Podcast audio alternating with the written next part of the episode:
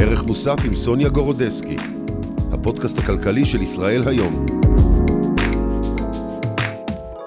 שלום לכם.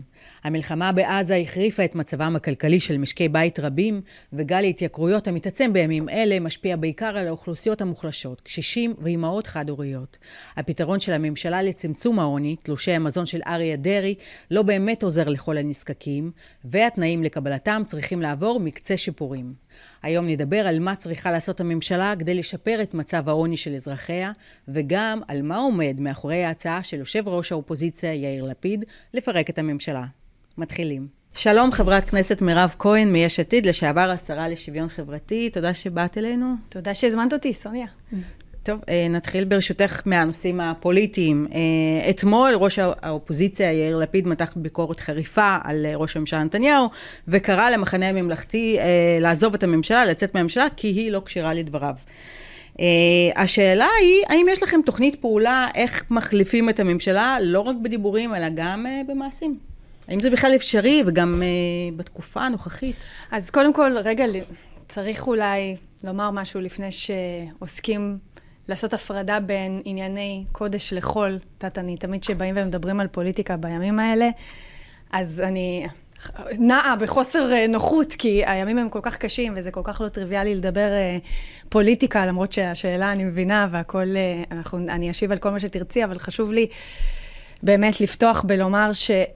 בראש ובראשונה, בלב, במחשבה, אנחנו כל הזמן עם החיילים שלנו שנמצאים שם, מתפללים שיחזרו בריאים, מתפללים שהחטופים יחזרו. אה, אמן. מתפללים לשלומם של הפצועים שאני רואה יום-יום בבתי החולים. באמת, זה מעל הכל, הכל, הכל. אה, וכל עם ישראל מאוחד בדאגה להם. ורק אחרי שאמרנו את זה, כן. שזה באמת בראש סדרי עדיפויות, אפשר uh, לדבר על יתר הנושאים הרבה פחות חשובים, mm-hmm. אבל אין מה לעשות, גם בהם צריך להתעסק. אז uh, באשר לשאלה שלך, האם יש תוכנית כזו? אני לא רואה התכנות כל עוד המחנה הממלכתי נמצאים בתוך הקואליציה, אני לא רואה התכנות אה, להחלפת השלטון הזה, למרות שאני חושבת שזה שלטון שהוא לא טוב, שלא נותן את השירות לאזרחי מדינת ישראל, שלא מגן בצורה הטובה ביותר על החיילים שלנו, שלא נותן שירות אזרחי לעורף. אה, כל עוד אה, המחנה הממלכתי, עם ה-12 מנדטים שלו נמצאים שם בפנים, אני לא רואה התכנות להחלפת השלטון. אה, וזה גם בין היתר מתבסס על שיחות שיש לנו עם אנשים מהליכוד, mm-hmm. שמאוד קשה להם, שהם מתביישים, שיש להם נקיפות מצפון, אבל הם אומרים, מה אתם רוצים מאיתנו? קודם כל, שהחלק שלכם יצא מהקואליציה, ואז תדברו איתנו. אנחנו לא, אתם מצפים מאיתנו לצאת נגד המפלגה, הבית הפוליטי שלנו, עוד לפני שאתם עושים את המינימום מצדכם, אז תדברו איתנו כשזה יקרה. אז יכול להיות שאם הייתם נכנסים אה, לממשלה, לממשלת חירום, המצב היה יותר טוב היום. ואולי בדיעבד זאת הייתה טעות בכלל, שלא נכנסתם, כי אם נגיד מסתכלים על גנץ, אז אה, מאז שהוא נכנס הוא רק עולה אה, במספר המנדטים. תראי, אין פה הפתעות. ברור שמבחינה פופולרית, פוליטית, הכל היה ידוע מראש. ידענו שלהיות אופוזיציה בזמן מלחמה זה דבר לא פופולרי. כל ערוצי התקשורת היו מלאים בסקרים שמראים איך הציבור רוצה אחדות, וברור שלהיכנס לתוך הממשלה זה היה המהלך הפופולרי לעשות. אנחנו רצינו לתת את האחדות הזו לציבור, אבל מה שהוצע לנו זו לא אחדות, זה קישוט. ויאיר לפיד החליט שהוא לא עושה שקר בנפשו כדי לצאת פופולרי, כי בסופו של יום, תראי, אנחנו חושבים שנתניהו הוא לא המנהיג הנכון למדינת ישראל. Mm-hmm. גם בכל התהליך שהוביל אותנו לנקודת השפל הזו, המדיניות שלו מול החמאס, הפילוג האדיר שהוא יצר בעם, וגם היום אנחנו חושבים שהוא מתנהל בצורה לא טובה ולא מקצועית, מתדרך נגד הצבא, לא מביא חזון ליום שאחרי, משרדי הממשלה לא מתפקדים, מפעיל את מכונת הרעל שלו, אנחנו חושבים שהוא לא הבן אדם הנכון. אבל העת היא כל כך קשה, שעדיין אמרנו, אוקיי, אז, אז, אז תזיז את הקיצוניים הצידה, תן איזה שהם כלי עבודה. זה לא מה שהוצע. הוצע להיכנס, יאיר לפיד, לקבינט, בלי יכולת להשפיע על מהות ההחלטות. בעצם להיות סוג של משקיף על מישהו שאתה לא מאמין בו. כן. זה לא היה הדבר הנכון, זה היה לשקר, לא הייתה לנו יכולת השפעה אמיתית. אנחנו מאמינים בצבא. אנחנו מאמינים ש, שננצח, אנחנו ניתן את כל הגיבוי לצבא, אבל לא נעשה שקר בנפשנו ונגיד mm-hmm. שההתנהלות הזו היא תקינה. כן. מגיע לאזרחי ישראל יותר. ואגב, אני רק אזכיר שגם מנחם בגין, המנהיג הדגול במלחמת יום הכיפורים, הגיע למסקנה דומה. שהוא לא יכול להיות עלי התאנה של ממשלה שלשיטתו אינה טובה למדינת ישראל. כן, אבל להגיד על ראש הממשלה שהוא לא כשיר, איזה מסר זה מעביר לאויבינו? ככה, את יודעת, כל המתח וההתכתשויות, זה לא מעביר איזשהו מסר בעייתי? קודם כל, להיות אופוזיציה בזמן מלחמה זה כן. דבר מאוד לא טריוויאלי, ואתה תמיד צריך לשקול נכון, מילים, נכון, כן. וזו פוזיציה אה, לא פשוטה. אבל אני, לפני שאני חושבת על האויבים שלנו, אני חושבת על האימא או על האבא, שהילד שלו בשדה הקרב, ואני חושבת שמגיע להם קבינט שלא מתכסח אחד עם השני. מגיע להם שהרמטכ"ל ירגיש שיש לו גיבוי. מגיע להם קבינט שלא מדליף את עצמו לדעת. מגיע להם ראש ממשלה שהם יודעים שכל מה שמעניין אותו זה הבריאות ושלום הילד שלהם שנמצא בשדה הקרב ומקריב את חייו. ואני לא חושבת שזה המצב. וקודם כל אני חושבת עליהם, ועם כל הכבוד, את יודעת, אנחנו לא רוסיה, שצריך לטייח את המציאות כדי שהמנהיג פוטין ירגיש שהכל מושלם. אנחנו, אנחנו מדינת ישראל, ותפקידה של אופוזיציה, נכון, גם לומר לא את האמת. ואנחנו אומרים את האמת. כן. אנחנו, יש לי בטן יותר מלאה ממה שאני אומרת, אני כן בוחרת מילים, אבל איפה שאני מרגישה שזה עניין של הצלת נפשות, תפקידי וחובתי לומר את זה. Mm-hmm. אוקיי, okay. אה, uh, שאלה נוספת שאני חייבת לשאול אותך, מה את חושבת על האמירה אתמול של uh, שר הביטחון גלנט, שהודלפה גם, uh, שהוא אמר אתמול שלא כל אישה מאופקים או שדרות תגיד לנו uh, לצבא לעבור שלב או לא. מקומם, או סתם תראי, זה מקומם. פה, שבאמת לא צריך לעשות מזה big deal, הוא גם התנצל אחרי זה. הוא התנצל, ואני בטוחה שלא הייתה לו כוונה להעליב או לפגוע באיש. אבל האמירה הזו, שנאמרה כדרך אגב, משקפת את האמת הפנימית. את ה...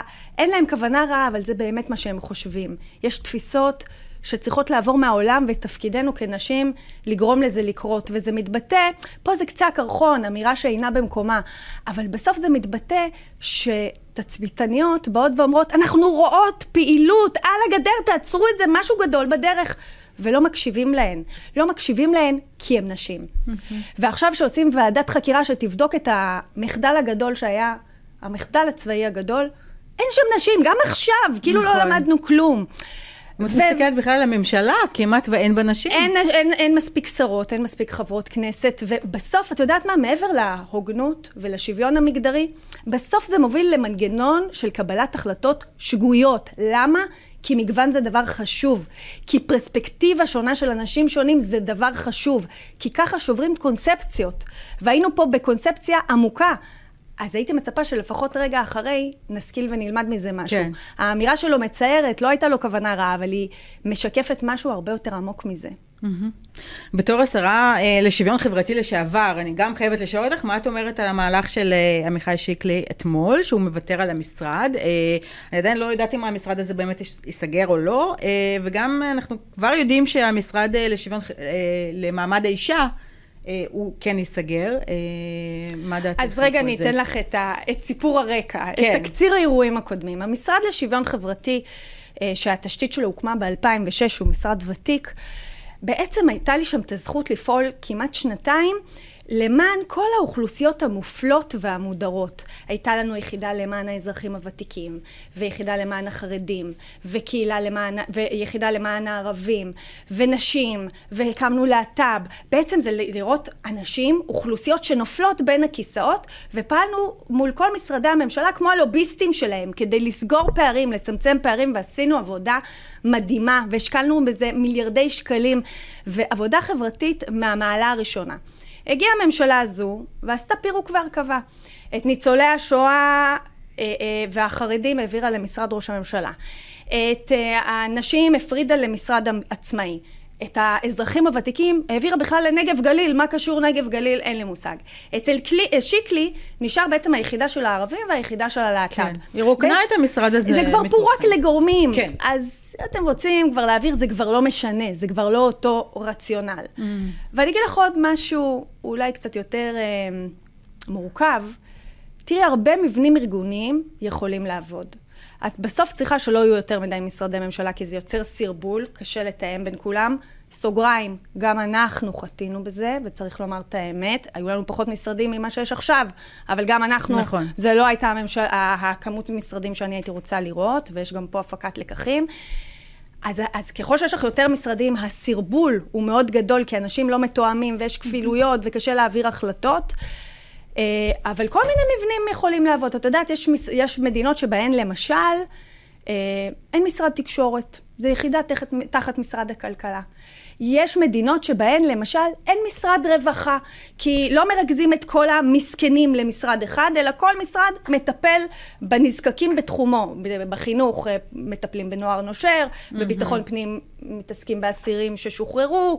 זאת אומרת, יש כל מיני תפיסות ניהוליות. אין אמת אחת, אבל צריך מנגנון שהוא יעיל במובן שאנשים עובדים, קמים בבוקר, ועובדים למען אזרחי מדינת ישראל ויוצרים ערך מוסף, ושאין אבטלה סמויה, ושאין כפילויות. ואני חושבת שאת נקודת האיזון הזו עברנו mm-hmm. ממזמן. אוקיי, okay, אז uh, בעצם המשרד הזה, כפי שהוא היום, המשרד לשוויון חברתי, את... הוא uh, כבר לא אותו משרד. הוא לא אותו משרד, אבל התוכנית כן של הערבים... הוא כן משרד מיותר שצריך לסגור התוכנית אותו. התוכנית של הערבים היא מאוד מאוד חשובה, זו תוכנית בהיקף של כ-30 מיליארד שקלים לחומש. תוכנית קריטית לעתיד מדינת ישראל. תראי עכשיו בימים אלה איך ערביי ישראל מרגישים חלק מהחברה הישראלית. זה כי אנחנו נותנים להם תחושה שאנחנו, שהם חלק מאיתנו, שאכפת לנו שתהיה להם תעסוקה והשכלה ועתיד. זה נורא נורא חשוב לסוד... לסולידריות שלנו כחברה. האם זה צריך להיות במשרד הזה או במשרד הזה? אפשר לשקול את זה, כמובן שאסור לסגור את זה. והיחידה של הלהט"ב שנשארה שם זו יחידה קטנה של 30 מיליון שקלים בשנה. אה, אני חשבתי שנכון לרכז את הטיפול באוכלוסיות הייחודיות יחד. רוצים אחרת, שיעשו את זה אחרת. המשרד למעמד האישה, את חושבת שזה כן משרד מיותר שצריך לסגור אותו? אה, שוב, הרבה סימני שאלה סביב הרשימות האלה של משרד האוצר, שהוא בעצם מציע אה, לסגור איזה עשרה משרדים שהם מיותרים. קידום של נשים זה סוגיה חשובה וראויה. לא ראיתי אה, תוכניות עבודה שאני מרגישה שזה מה שקורה כרגע בממשלה, אני לא מרגישה שזה הדגש שלהם, כן. אפרופו שיחתנו קודם. אה, אבל הכל עניין של איזונים, למשל, משרד המודיעין. לא יודעת, מה, באמת אני לא יודעת, או אה, אני לא בטוחה שצריך משרד מורשת. מורשת, אני לא כן. חושבת שצריך שני שרים במשרד בעצם הביטחון. בעצם יחידה למסורת תחת משרד ירושלים. נכון, לא בטוחה שצריך שני שרים במשרד הביטחון. אה, אה, הרבה מאוד אה, משרדים שצריך לשאול כן. איזה שירות הם מעניקים לאזרחי ישראל. אוקיי, אז בעצם את מביאה אותי לשאלה הבאה לגבי התקציב המתוקן לשנת 2024, שבקרוב יוגש גם לכנסת. מה חשוב לדעתך שיהיה בו? וגם מה דעתך על התקציב האחרון שאושר, המתוקן ל-2023? אז בואי נדבר על זה רגע בשני כן. לבלים. קודם כל, אני חושבת שבתקופה כל כך כל כך קשה, שם באמת מדינה שלמה באבל, יש משמעות גדולה גם לנראות, לסמליות ולערכים שאתה מקרין כהנהגה. Mm-hmm. את יודעת, כשפרצה המלחמה והביאו אחר כך את uh, תקציב 23, הלכתי לארכיון המדינה וביקשתי את הסטנוגרמות של דיוני ישיבות הממשלה ביום כיפור. Mm-hmm. ואת רואה מצד אחד דמיון מאוד מאוד גדול, ומצד שני שוני מאוד מאוד גדול. בדמיון את רואה כמעט אותו תאריך, שישה ושבעה באוקטובר. את רואה את האלמנט של ההפתעה וההלם שאנחנו נמצאים באותו הדבר. את רואה אפילו דברים, נגיד אה, דיונים על האם צריך לפתוח את שנת הלימודים. אותו הדבר, אחד לאחד. בעיות במפרץ אה, אילת, היום החות'ים, אז המצרים עצרו אוניות, הלחץ האמריקני להפסקת אש, בגין לא נכנס לממשלה כמו שלפיד לא נכנס, המון המון המון קווי דמיון. אז היו שבויים שהיו חיילים. היום הם אזרחים חטופים, אבל המון המון קווי דמיון. איפה את רואה את השוני, ומזה צריך ללמוד? שלושה ימים אחרי המלחמה, החלטת ממשלה ראשונה, בום, קיצוץ בתקציבי משרדי הממשלה, הכל הולך לחיילים. אחרי עוד 50 יום, בום, עוד קיצוץ, הכל לחיילים. יותר, אצלנו מה עושים? לוקחים את כל הכסף מהר מהר, לפני שיגמר, אנחנו ניקח הכל לאברכים, למוסדות ללא ליבה, ל... כאילו בולמוס, לקחת את הכסף לפני שיגמר, במקום לעשות קיצוצים אחראיים. דבר שני, את רואה שמה צניעות. החלטה, אין כיבוד בישיבות ממשלה. אסור להגיש תה לאורחים. רצו לחסוך בדלק, אומרים יש ימים שהרכבים צריכים להיות מושבתים, גם של השרים. למען יראו וייראו, הנה, אנחנו מראים דוגמה אישית. אין לנו את זה. כן. אין לנו את זה, צריך את זה, עכשיו צריך את זה, את הצניעות הזו. אז, אז צריך לצמצם את משרדי הממשלה, וצריך לא לתת עכשיו כספים פוליטיים, מגזריים, שהם ממש פוגעים במנועי הצמיחה של מדינת ישראל. ו- ו- וצריך תקציב מעודכן שמשקף את סדרי העדיפויות החדשים. עכשיו, מה עם אותם סדרי עדיפויות? תראי, יש שתי גישות כלכליות. יש גישה שאומרת, אנחנו לא יודעים כמה זמן המלחמה הזאת תימשך, צריך ריסון. לא mm-hmm. לפזר יותר מדי mm-hmm. כסף. ויש גישה שאומרת, צריך עכשיו לשפוך כסף כדי שיהיה... לעודד צמיחה. לעודד צמיחה. כן, להוציא את המשק כמה שיותר מהר. אני בקבוצה השנייה. לעודד צמיחה. יעלה הגירעון, יעלה הגירעון. בשביל זה, בשביל רגעי משבר כאלה, צריכים לעלות גירעון, כן. אני מסכימה. אבל להשקיע את הכסף בדברים הנכונים. מה זה דברים נכונים? קודם כל, מלחמה. לא יכול להיות שחיילים בלי אפודים וקסדות. אה, אה, העורף, אנשים במלונות, הם צריכים כסף. קודם כל, שהמלחמה תתנהל כמו שצריך. אחר כך השיקום. יש לנו סדר גודל של 15 אלף פצועים בבתי חולים. צריך לשפוך עליהם כסף שהם, י... שהם יוכלו הזה. להמשיך לחיות. כן. אני מסתובבת, אני רואה קטועי רגליים, חבר'ה צעירים. צריך וואו. עליהם לשפוך את הכסף. צריך להקים את היישובים האלה מחדש. צריך מנועי צמיחה כדי שיהיה לנו עוד הכנסות. Mm-hmm. והוקטור הנוסף זה החוסן, החוסן החברתי שלנו. בריאות הנפש, צריך לשפוך על זה כסף עכשיו. אלה סדרי עדיפויות. לא עוד כסף לאברכים, 1.7 מיליארד שקל לאברכים שלא עובדים ולא מתגייסים, לא עוד כסף לעודד השתמטות. דווקא עכשיו, זה, זה בשיא כל הזמנים. זה כן. הזיה, זה הזיה. אני בטוחה שגם בן אדם חרדי שצופה בנו עכשיו אומר, זה הזיה. זה הזיה. לשים לא עכשיו כסף... זה לא מתאים בתקופה הנוכחית. זה לא, זה לא מתאים בעיניי נכון? בשום תקופה, כן. אבל עכשיו, זה, זה כאילו, אנחנו לא שמים עליכם. כן. זה, זה לא מתאים. ואני אגיד עוד דבר שחשוב שכל אחד ייקח בעיניי. דווקא עכשיו חשוב, מי שלא נמצא בחזית, לצאת לעבוד, להתפרנס, לצרוך, לבלות. דווקא עכשיו, כי זה הכוח כן. שלנו, זה הכוח שיעניין את הכלכלה. אני יודעת, גם אני לפעמים אומרת, לא נעים לי ללכת למסעדה עכשיו. אנשים בקרב, בעזה, ואני אשב במסעדה, התשובה היא כן. למה? כי אני אשלם למלצר, ואני אשלם לשף, והם ילכו הביתה למשפחה שלהם, ויהיה להם, להם פרנסה. כן. זה הכוח שלנו, אנחנו חייבים להמשיך. אז צאו לעבוד, צאו לצרוך, צאו לבלות. כמובן, כל הזמן איתם בלב שלנו, אבל אנחנו חייבים להמשיך להניע כן. את הכלכלה.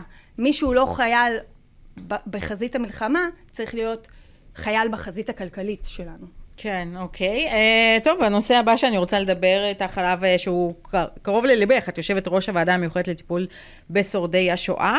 את מלווה גם היום, נכון? אנשים uh, מבוגרים, פוגשת מקרים קשים. Uh, האם uh, גם בימים אלה, בזמן המלחמה, קיימת עדיין תופעה, uh, תופעת הניצול הכלכלי של האנשים האלה? תקשיבי, את לא מאמינה. בעצם מזה התחלת, נכון? נכון, זו הייתה השליחות שלי. נכנסת לפוליטיקה, כן. אני, בסוף בסוף, ה baby שלי זה הטיפול בזקנים, זו השליחות שלי, זה משהו שזורם בעורקיי. ועם פרוץ המלחמה, תקשיבי, עלייה דרסטית. אני בטוחה שאני יושבת איתך עכשיו, שמתי את הפלאפון על שקט, אני אסיים איתך את הריאיון. יהיו לי עוד, אה, עוד אה, שלושה מקרים של אנשים מבוגרים שעשקו אותם בסכומים של עשרות אלפי שקלים ולפעמים מאות אלפי שקלים. ובמלחמה... עד היום הם פונים אלייך ישירות? פונים ישירות, או פייסבוק, אם זה הילדים אז זה פייסבוק, או לפלאפון, או ללשכה. כן, כן. ואת אומרת מלחמה ביחד ננצח? את לא מאמינה איזה אנשים. מדהים, כי כנראה גם אין להם כתובת אחרת. אה, אין, אין, האמת היא, הם פונים למשטרה, לא כל כך מטפלים בזה. הם כן. פונים אה, לבנקים, לא כל כך סופרים אותם עד שמישהו בא. אה, הממשלה בכאוס מוחלט, לא מתפקדת אה, במגוון של תחומים. הם פונים, והנוכלים האלה, חסרי הבושה, מנצלים את החרדה, מנצלים את חוסר האונים. תני לי איזה דוגמה אולי, אם יש לך. אז קודם כל, אחד משהו? הנפוצים ביותר, כן. זה דווקא אה, כלפי אזרחים ותיקים דוברי רוסית בלבד, מה שנקרא העוקץ הרוסי. נכון. ואת לא, פשוט מתקשרים אליהם, מתחזים או לנציג של המשטרה, או לנציג של הבנק המרכזי. ואומרים, יש מתקפה, הולכים לקחת לך את הכסף מחשבון הבנק כדי להציל לך את הכסף, אנחנו מבקשים ממך את הפרטים ואנחנו נעביר לך לחשבון אחר, כדי שלא יגנבו לך את הכסף. כן. ואנשים נותנים. והם לפעמים לוקחים הלוואות בשמם של אנשים. ו- ולצערי יש את זה גם אה, אה, לדוברי עברית, אבל אה, אני ממש רואה שמסמנים אנשים שעלו מברית המועצות ודוברי רוסית בלבד, שהם גם... הם, הם חסרי אונים, כי הם, הם לא יודעים למי לפנות. את לפעמים כן. מתקשרים אליי ומדברים רק רוסית, אני לא מבינה, אבל בלי מילים אני כבר הבנתי, אני, יש לי מתורגמן שחוזר. אז ממש מנצלים אותם. יש הרבה חברות שגובות ביתר, נגיד יש לך שירות לחצן מצוקה, אמורים להוריד לך 50 שקל בחודש, הורידו לך 2,000. Mm. מקסימום תתקשרי, תגידי כן. מה זה, למה 2,000? אה, אה, נחזיר לך. לא כן, מחזירים. כן, כן. שיטת המצליח. יש הרבה מאוד עושקים בתחום הפיננסיים. בוא, בוא, בואי נמצא לך כספים אבודים. מה אכפת לך? אם אני אמצא, אני אקח אחוז לעצמי, אבל כאילו, אחרת לא כן. לא תמצאי, אז זה ווין ווין לשנינו. Mm-hmm. ואז מה הם מוצאים לך? את כספי הפנסיה שלך. כאילו לא ידעת על כספי הפנסיה. את אומרת, לא, את הפנסיה אני לא רוצה לשבור. אז תשלמי לנו קנס של 2,500 שקלים. ואין גבול, אין גבול אה, אה, להתחזות לקופת חולים. אה, באמת, ואני רואה עכשיו עלייה מאוד גדולה, חשוב שאנשים יכירו את זה, אנחנו כינסנו את כל הרגולטורים, אם זה בנק ישראל, הבנקים המסחריים, רשות שוק ההון, הרשות לסחר הוגן, גם כדי לפתור את המקרים הפרטניים שלפעמים באמת, אנשים לקחו להם 300 אלף שקל, אין להם כסף לתרופות ולאוכל, וגם כדי לייצר פתרונות מערכתיים כן. טובים יותר. יש חקיקה שאני, חלקה כבר הצלחתי לקדם, חלקה עוד בתהליך. הכל מקרטע, כי הכנסת כן. לא מתפקדת. Mm-hmm. בואי נדבר על דוח העוני. בטח. אה, ואני רק אגיד כן. שלעניין העושק, חשוב שאנשים רק ישימו לב ברמה הפרקטית, לא למסור פרטים בטלפון, גם אם אומרים לך שזה עורך דין או שוטר, mm-hmm. לבקש הצעות כתובות. אם מישהו אומר לך לשמור את הדברים בסוד, זה צריך להדליק נורת אזהרה, אה, לשתף את בני המשפחה, רצוי להוריד אפליקציה של הקלטת שיחות. אלה כללי אצבע פשוטים. כן. שהמודעות עוזרת, למרות שהם מאוד מתוחכמים, ובסוף התפקיד של המשטרה זה לשמור עלינו, אבל בני משפחה כן. יכולים להציל. אמ, טוב, הנושא הבא שאני רוצה לדבר איתך עליו זה דוח העוני שהתפרסם לאחרונה. 21 אחוזים מאוכלוסיית ישראל עדיין חיים מתחת לקו העוני, זה הנתונים נכון לשנת 2022, זה הנתון האחרון. האם הממשלה עושה מספיק בעצם כדי להתמודד עם הבעיה הזאת? וגם האם הפתרון הזה בעצם שהממשלה הציעה, שזה אה, כרטיסי המזון, שהרעיון שהגה אותו אריה דרעי, הוא אה, באמת פתרון שהוא טוב ושהוא עוזר לכל הנזקקים. אוקיי, okay, אז בואי נדבר על העוני, כן. שזו סוגיית מקרו, ואת התלושים, שזה פתרון אחד. ש... בעניין העוני לא עושים מספיק, ואפשר לעשות. זו לא גזרת גורל. יש שני סוגים אה, של אוכלוסיות שצריכים אה, פתרונות שונים. בעצם בגלל האוכלוסייה החרדית אנחנו תמיד נהיה יותר בקו העוני, אה, מבחינת אחוז העוני, אז בואי נחלק את זה. שאר המדינות ב-OECD. על פי תפיסת עולמי, הקבוצה צריכה להתייחס לאלה ש... החלוקה צריכה להיות לאלה שמסוגלים לעבוד, ולאלה שאינם מסוגלים לעבוד. מי שאינו מסוגל לעבוד, כי הוא מבוגר, כי הוא חולה, כי הוא נכה, כי יש לו את הסיבות שלו, אני רוצה שכספי המיסים שלי ילכו אליו.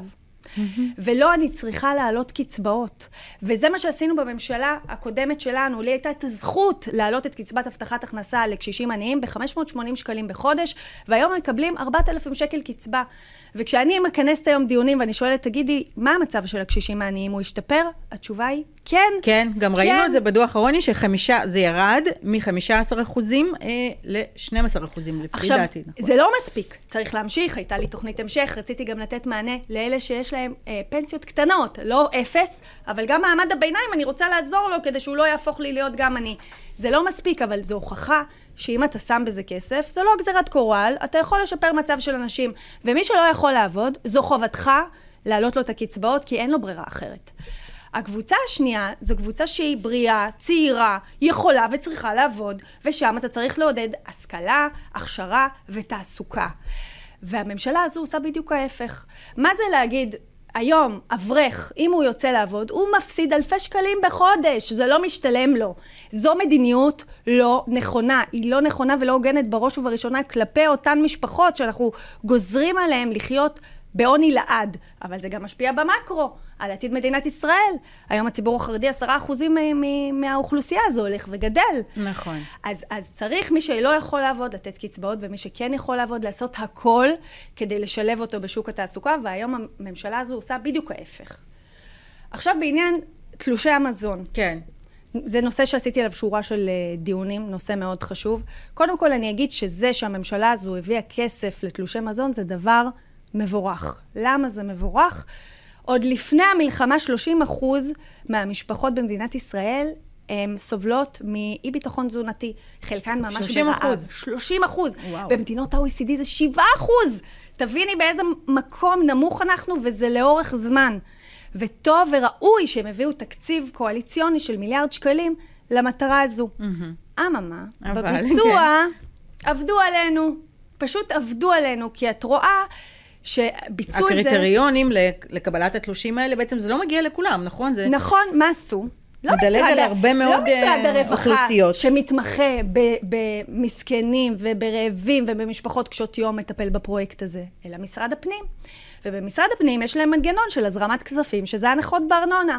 מי מקבל אוטומטית הנחה בארנונה? פונקציה כן. של מספר הילדים. ואז תלושי המזון מחולקים אוטומטית למי ש... למשפחות מרובות ילדים. ככל שיש לך יותר ילדים אתה מקבל יותר, ואתה גם מקבל יותר פר ילד. כן. משפחה עם ילד אחד, אותו ילד יקבל פחות ממשפחה עם הרבה ילדים. שזה משאיר בחוץ את מי? את שורדי השואה, את המשפחות החד-הוריות, את המשפחות העניות האחרות, שהן לא מרובות ילדים. עכשיו, חשוב לי לומר, אני לא נגד לתת סיוע לילד חרדי. כן. ילד רעב לא אכפת לי, חרדי, ערבי, רוסי, אשכנזי, מרוקאי, זה לא משנה. אנחנו כן. כולנו, ילד זה ילד. אבל לא יכול להיות שדואגים רק לקבוצה אחת. והנתונים שהציג משרד האוצר בוועדה שלי מראה, מראים שיש משפחות חרדיות שלא סובלות מביטחון תזונתי שקיבלו, ומשפחות אחרות שכן סובלות שלא קיבלו, וזה לא ראוי. עכשיו, המועצה לביטחון תזונתי הגישה דוח חריף לאיך צריך לתקן את הקריטריונים, וגם אמרה שעכשיו לאור המלחמה, המצב מידרדר, קודם אמרתי לך, עוד לפני המלחמה 30 אחוז סובלים מאי ביטחון תזונתי, תוסיפי לזה עכשיו משפחות שהפרנסה שלהם נפגעה, תוסיפי לזה את המשבר בחקלאות, כי הרבה מהחקלאות באזור העוטף, מחירי הפירות, הירקות עולים, סוגת העלתה עכשיו מחירים ב-40 אחוזים. נכון. עדיין לא בדקו מה המצב עכשיו, אבל אני בטוחה שזה ילך ויחמיר, זה יהיה הרבה יותר מ-30 אחוזים. אז איפה אתם? קודם כל, לא צריך... אז ל- מה אומרים לך בעצם? זה, זה עומד להשתנות, או שזה ככה, זהו? זה הם אמרו שזה? לי, והם אמרו גם לבג"ץ... הם אומרים לך ששורדי השואה ואימהות חד-הוריות מקבלים אה, פתרונות אחרים. קודם אה, כל, הם אומרים לי, הם יכולים לבוא ולבקש. אבל אנחנו רואים, ראיתי את התוצאות של שנת 23, שבהם חילקו את אותם, אה, את אותם אה, תלושים. את רואה שרק ל-70 אחוז הצליחו, מהזכאים הצליחו לחלק את התלושים, וזה אותם 70 אחוז שמקבלים אוטומטית. מי מקבל אוטומטית? מי שמוכר דרך ההנחה בארנונה. מי שלא מוכר דרך הנחה בארנונה, לא מקבל אוטומטית, וצריך לבוא ולבקש ולמלא טפסים, ושם, הפלא הם עושים את ופלא, זה? לא. שורדי אוקיי. השואה לא מסתדרים, זה בדיוק ה-30 אחוז שלא מצליחים לממש את הזכויות שלהם. עכשיו, אז הם אמרו לנו, אנחנו חייבים את זה עכשיו מהר מהר, יש חגים. אנחנו נתקן את זה לקראת השנה הבאה. יופי. הגיעה השנה הבאה, תקנו או לא תקנו? לא תקנו. לא תקנו. לא תקנו, וזה לא הוגן, ואת יודעת מה, זה גם פוגע בסולידריות, כי זה לא נעים להרגיש שרק מישהו מצביע למפלגה מסוימת, נכון. מקבל ורעב אחר שיסתדר. ויותר מזה, אני גם לא חושבת שנכון לקשור את זה כאילו זה שי לחג מאיזה שר, שר הרווחה שולח לך צ'ק. זה לא עובד ככה. זה גם לא צריך להיות קשור לחגים. עכשיו יש מלחמה, עכשיו יש אי ביטחון תזונתי, תיתנו עכשיו מענה. כן. ומענה מתמשך, שייתן לו גם כלים לצאת מהמצב הבלתי אפשרי הזה, מהלופ האינסופי כן. הזה. ואת זה לא עושים, את זה המועצה לביטחון אה, תזונתי שיגרה לשר, וזה עדיין לא יושם. אה, ואני מקווה שהם לא יתעלמו מזה, כי זה לא הוגן, ו... וזה גם פוגע בסולידריות מאוד. זה עושה תחושה נכון. לא טובה. כן, אין ספק שהממשלה יכולה לעשות יותר, במיוחד בתקופה הזאת, שבאמת אנחנו יודעים שהמלחמה אה, החמירה את המצב אה, של גל ההתייקרויות, והחמירה בעצם את המצב הכלכלי של הרבה מאוד אה, משקי בית, במיוחד זה משפיע על, אה, על המשפחות הנזקקות. מי שהיה לו קשה קודם, עכשיו נכון. קשה לו יותר. עכשיו, אנחנו הגענו למשבר הזה מראש חלשים יותר. נגיד למשבר הקורונה, שההתאוששות של מדינת ישראל ממשבר הקורונה היא, היא משהו שלומדים בעולם. תוך פרק זמן מאוד קצר, הצמיחה שלנו קפצה, התאוששנו בצורה מדהימה. למשבר הזה הגענו אחרי ההפיכה המשטרית, שההשקעות בהייטק צנחו והייתה אינפלציה, ולא עמדנו ביעד הגירעון, והריבית אה, אה, עלתה. הגענו נכון. חלשים. על זה תוסיפי 200 מיליארד של עלות אה, מלחמה, שזה הערכות. 300 אלף מילואימניקים, שזה 10 אחוז מכוח האדם במשק הישראלי. קשה. אז לפחות במדיניות שלכם, תנסו להרים אותנו. וזה יכול להתבטא בתקציב מדינה שהוא משקף את סדרי העדיפויות ואת הצרכים הלאומיים. טוב, אה, חברת כנסת מירב כהן אה, היה מעניין מאוד, ואני מקווה שתמשיכי להצליח, ושבאמת המאבק שלך יצליח למען האנשים הנזקקים, ובכלל. הלוואי, והלוואי שבפעם הבאה שניפגש נוכל לחגוג את חזרתם של כל החטופים, ושהחיילים שלנו יצאו מכלל סכנה. תודה רבה. תודה.